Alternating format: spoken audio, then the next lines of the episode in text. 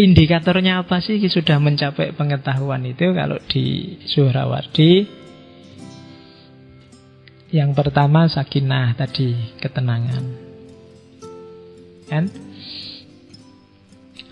Kemudian yang kedua ya kalau kalau di Allah itu kan yang punya ketenangan itu orang-orang mukmin. Allah bidzikrillahi tatmainnul qulub. Alladzina amanu wa tatmainnu qulubuhum bi ala bi tatmainnul. Jadi pemilik sakinah, orang yang dibukakan cahaya ketenangan itu adalah orang-orang yang beriman. Orang yang beriman itu apa sih? Orang yang selalu zikir. Zikir itu bukan yang ke mana-mana bawa tasbih loh ya. Orang yang ke mana-mana membawa Allah dalam hatinya dan pikirannya itu zikir. Orang yang kayak gini punya kans paling besar untuk mendapatkan cahayanya Allah. Dan di antara karomahnya Suhrawardi, kata sahabat-sahabatnya adalah Suhrawardi sudah mencapai level karomah apa pun yang dia inginkan akan terwujud. Itu Suhrawardi. Kenapa? Ya karena dia ke mana-mana selalu membawa Allah. Cuma karena dia makomnya sufi meskipun punya karomah kayak gini ya ndak sakar PDW terus pingin makan apa? Pingin lah itu nek kowe kan ngono. Iya. Ingin HP baru ting HP-nya baru pingin kan gitu bayanganmu kan ngono. Makanya kamu nggak dapat karomah yang semacam itu karena gawat. Begitu kamu dapat itu wis ciloko mesti kan pakai sakarepmu dewe kalau levelnya Surawardi meskipun punya itu ya dia nggak nyak-nyakan terus dipakai sakar PDW kayak gitu. Pingin punya rumah besar, pingin punya istri cantik, pingin mesti kamu minta gitu terus kan. Dan itu disimbolkan dalam kisah seribu satu malam itu kan. Kisahnya Aladin itu kan itu. Setiap orang sebenarnya mimpinya punya lampu kayak Aladin. Itu sebenarnya sindiran luar biasa pada keserakahannya manusia. Kamu kan seneng kalau punya lampu Aladin tinggal digosok, jinnya datang minta apa, tinggal ngomong ting, ah datanglah permintaanmu kan. Kamu mimpinya punya itu kan, jadi punya punya tiga itu terus karepmu gitu. Itu sebenarnya sindiran. Jadi seribu satu malam ini kan isinya sindiran-sindiran, sama kayak centini. Isinya sindiran-sindiran terhadap Muslim Jawa awal yang agak formalitas. Oke, Ya mukminnya bukan sembarang mukmin yang selalu zikir pada Allah. Orang yang mukmin sejati kalau di hadis itu kan orang yang hati-hati, pikirannya tajam dan firasatnya nyambung. Makanya ada hadis yang bilang hati-hatilah terhadap firasatnya orang mukmin. Sebab dia melihat dengan cahaya Tuhannya. Jadi orang mukmin yang sejati itu kalau ngomong ya Allah jadi mulutnya, kalau jalan Allah jadi kakinya, kalau bertindak Allah jadi tangannya. Kalau berfirasat, merasakan sesuatu itu sebenarnya limpahan langsung dari Allah, informasi langsung. Nah, itu para wali Allah, para mukmin yang sejati, katanya Suhrawardi. Jadi kalau ada orang-orang besar, hati-hati firasatnya mereka itu tembus. Jangan sembarangan dengan orang-orang semacam ini. Mintalah doanya. Oke, itu indikator pengetahuan. Nah, ini Suhrawardi punya analogi yang sangat terkenal yaitu analogi cermin. Jadi cermin adalah manusia untuk menggambarkan filsafatnya. Matahari adalah Allah kita cermin, bersihkanlah cermin itu dan hadapkanlah cermin itu pada matahari, maka gambarnya matahari akan muncul dalam cermin. Kalau kemudian kita jernih, gambarnya menghadap ke Allah, dalam diri kita ada gambar Allah. Kalau kita menengok ke dalam diri, di sana kita akan ketemu Allah. Man arofa nafsahu Fakot arofa robbahu Nafsahu yang sejati. Jangan jauh-jauh dari Allah Katanya Hamzah Fansuri Aku nyari Allah ke mana-mana Sampai ke Madinah, ke Mekah Tak cari ke mana-mana. Gak ketemu-ketemu Ketemunya ternyata dalam hati. Kenapa? Karena hati adalah cermin dari keberadaan Allah. Cuma karena dia analoginya cermin Cermin itu harus bersih Kalau katanya Ghazali karena dia seperti cermin, setiap satu kesalahan dia adalah satu kotoran di atas cermin. Semakin banyak salah, semakin banyak kotoran di sana dan pada akhirnya dia akan gelap. Kalau sudah gelap, gambarnya Allah hilang. Cahayamu juga akan hilang karena cahayamu sumbernya dari cahayanya Allah. Itu analogi yang dibilang oleh Surawardi. Jadi hati-hati dengan kesalahan kecil. Makanya para sufi selalu wanti-wanti, tidak ada kesalahan kecil. Kalau diulang-ulang, nggak ada kesalahan besar. Kalau ditobati, dihapus cepat-cepat. Nah, yang sok meramah, meremehkan salah-salah kecil, hati-hati yo. Kamu kan sering kayak gitu kan? Jadi ngerti salah neng Allah pak cuma gini aja. Nanti wudhu juga rontok. Kan kamu sering gitu. Allah pak bohong kecil aja Tidak apa-apa nanti. Kan? Ngeremeh kayak gitu Ketika kamu remehkan maka dia akan jadi noda setitik noda kecil di cermin batinmu. Semakin lama dia akan semakin banyak dan akan menggelapkan hatimu. Kalau sudah gelap, kamu akan kehilangan cahaya. Kalau kehilangan cahaya, kamu akan keluar dari ring cahaya Allah karena di luar cahaya hanya ada kegelapan. Kalau sudah gelap, maju aja kamu nggak jelas. Mau jalan ke mana juga nggak tahu. Tujuanmu mau apa juga bingung. Jadi kalau masih ada yang merasa Saya masih tidak jelas pak besok mau jadi apa? Besok mau ngapain? Berarti kamu sedang gelap hari itu. Atau mungkin sampai sekarang masih gitu. Kenapa sih kok kamu sok galau kayak gitu? Masa depanku gimana pak? Besok mau jadi apa pak? Karena pikiranmu berhenti pada materi tadi. Kamu nggak bisa keluar dari jebakan materi dan hasratmu sendiri. Kalau kamu bisa keluar dari sana, jawabannya lebih mudah. Mulutmu sebenarnya tiap hari Allah, Gusti Allah rasari. Tiap hari ngomong hidup sudah ada yang ngatur, ada sutradara, tapi prakteknya kan kamu nggak bisa. Buktinya kamu galau, kamu sumpek, sering mengeluh. Berarti kamu masih banyak terikat oleh materi. Oke, Ya, kalau di Surawardi pingin contoh ndak orang yang paling sempurna menerjemahkan cahayanya Allah ya Nabi Muhammad. Jadi Nabi Muhammad adalah contoh terbaik. Beliau menyerap seutuhnya cahayanya Allah dan cahaya itu kemudian dipancarkannya. Tidak dibak dewi. Ya kan? Makanya setiap kali kita pidato atau ceramah kan selalu diawali dengan sholawat. Dalam arti apa? Mungkin kita ndak nyampe mau dapat pancaran langsung dari cahayanya Allah. Wong kita itu dusone oke, ya syukur-syukur dapat pantulan saja cahayanya Allah dari Nabi.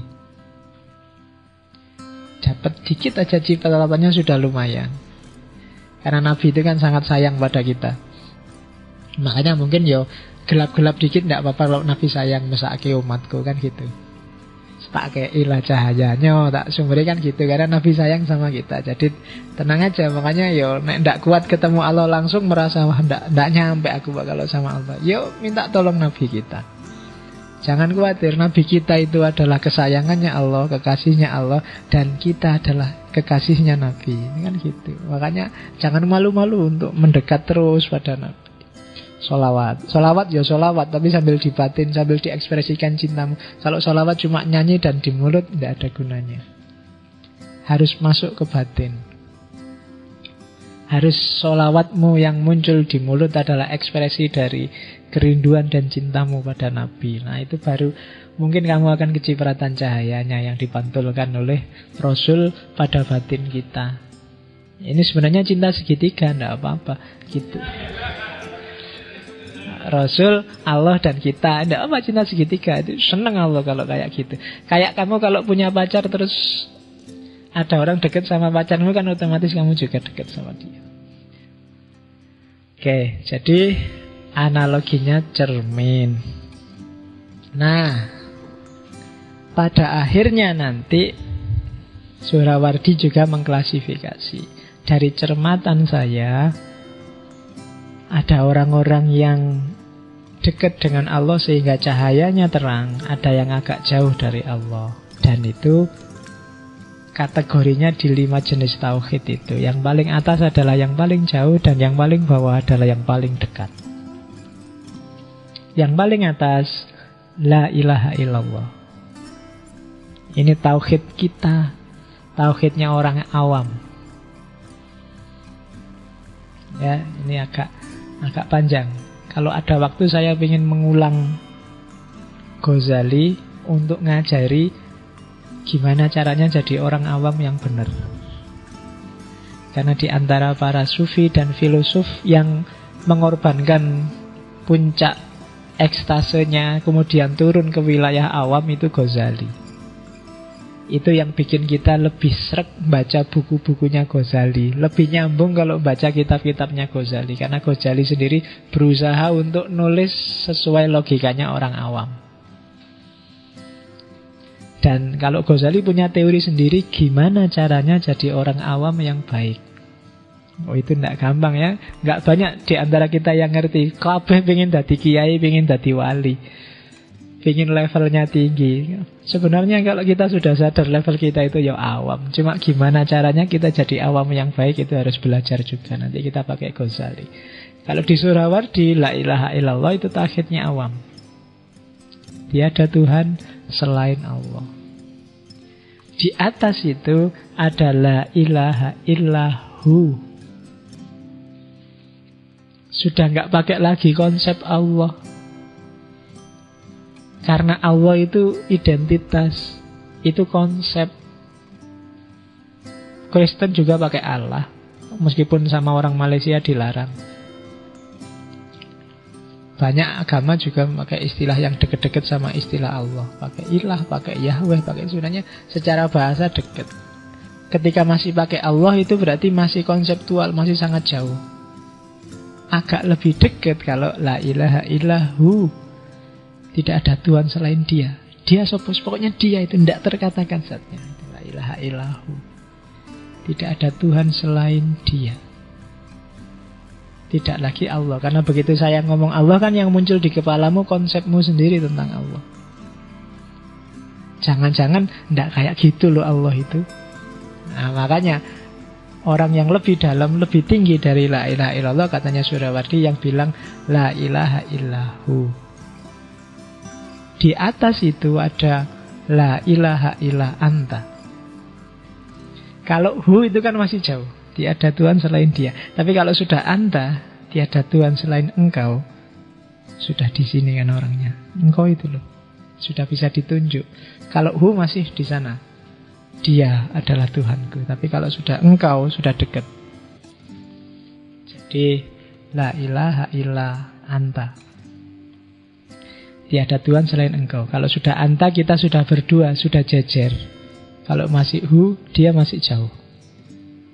Ada lagi level lebih tinggi dari itu. Ini para sufi biasanya la ilaha illa ana. Oh, itu al-halaj dan kawan-kawan kan ngomongnya kayak gini seperti tidak jelaskan minggu lalu. Kenapa sih la ilaha illa ana? Karena aku ini nggak ada. Aku itu tidak wajib wujud. Aku itu mungkin wujud. Jadi yang berhak ada itu hanya Allah. Adaku itu tergantung Allah. Jadi semua alam semesta ini adalah manifestasi dari adanya Allah termasuk diriku. Jadi tidak ada Tuhan selain aku sendiri ini di dalam diriku ini ada Allah. Kenapa? Ya orang-orang ini sudah melenyapkan dirinya. Aku bukan kok aku ini karena aku sendiri sudah nggak ada yang ada tinggal Allah. La ilaha illa anna Kayak Al-Halaj ke mana loh? Katanya Al-Halaj kan dalam diri manusia ada dua aspek. Ada aspek manusiawi namanya nasut Ada aspek ilahi namanya lahud Orang-orang ini sudah membuang nasutnya Semua dimensi kemanusiaan tak buang. Kenapa? Karena aku sedang gabung dengan yang sejati Ketika nasutnya disingkirkan Tinggal lahutnya Kalau tinggal lahutnya Allah bisa masuk Kita kompatibel sama Allah sudah Sudah nyambung Ketika masih ada nasutnya nggak bisa kita nyambung sama Allah tapi begitu nasutnya disingkirkan, nafsu, materi dibuang semua, yang tersisa tinggal nah, lahutnya. Kalau tinggal lahutnya, Allah bisa halah, bisa masuk. Itu kan disebut ajaran hulul. Allah bisa masuk dalam diri kita. Masuk dalam diri kita itu sebenarnya cuma istilah karena kitanya sendiri sudah nggak ada. Itu kayak setetes air yang dibuang ke lautan air gabung eh, laut gabung sama setetes air ya otomatis jangan dicari lagi setetes air itu dia sudah hilang yang ada tinggal lautannya la ilaha illa hana cuma yang ini kalau kedengaran ahli fikih nah kamu bisa dituduh murtad dituduh kafir dan itu yang terjadi pada para sufi ya kalau Al-Halaj kan nanti punya murid Siti Jenar, Siti Jenar ya nasibnya sama kalau gurunya di Indonesia. Dihukum mati. Tapi di atas la ilaha illa ana adalah tidak ngomong apa-apa. Sudah habis, sudah hilang semua, sudah. Tidak ada engkau, tidak ada aku, tidak ada dia, selesai. Sudah lebur semuanya dalam eksistensi Tuhan. Itu jadi puncaknya justru diam. Sudah tidak bisa lagi diomongkan dan tidak mau ngomong apa-apa lagi. Sudah selesai dengan kata-kata, selesai dengan logika, selesai dengan bahasa. Sudah tidak butuh apa-apa lagi. Itu puncaknya tauhid. Kalau masih bisa diomongkan, masih bisa diekspresikan, masih bisa diengkau aku diakan, masih ada jarak. Termasuk ketika masih ada ana, masih ada aku, masih ada masih ada jarak. Puncaknya justru tidak usah ngomong apa-apa, sudah habis selesai semuanya, tinggal Allah saja. Aku yang ngomong ana juga sudah nggak ada, sudah habis, sudah hilang. Nah, itu puncaknya tauhid. Apa sih aku ini? Siapa sih aku ini? Wong aku ini nggak apa-apa. Harusnya sudah habis dari dulu kalau Allah nggak ngizinin aku. Jadi selesai. Nah itu tauhid yang paling atas. Tauhid yang paling tinggi. Ya kalau kita sih masih yang paling tinggi yang di sana, yang paling rendah maksud. Bukan yang paling tinggi di sini. Jadi masih la ilaha illallah. Karena dalam prakteknya ya mayoritas di dunia Islam ya la ilaha illallah yang itu. Kita hu aja belum. Karena kita masih secara konseptual ya kita masih jauh sama Allah. Kan ada guyonannya gitu kan agama Islam itu adalah agama yang paling jauh sama Tuhannya. Yang lebih dekat dibandingkan Islam itu orang Hindu. Kalau orang Hindu itu lebih dekat karena Tuhannya dipanggil Om. Oh, itu lebih dekat. Tapi kalah dekat sama orang Kristen. Kalau Kristen Tuhannya dipanggil Bapak. Nah, kalau Hindu Om, kalau orang Kristen Bapak. Orang Islam paling jauh. Kenapa paling jauh? Karena manggil Tuhannya aja pakai speaker keras-keras tiap hari lima kali.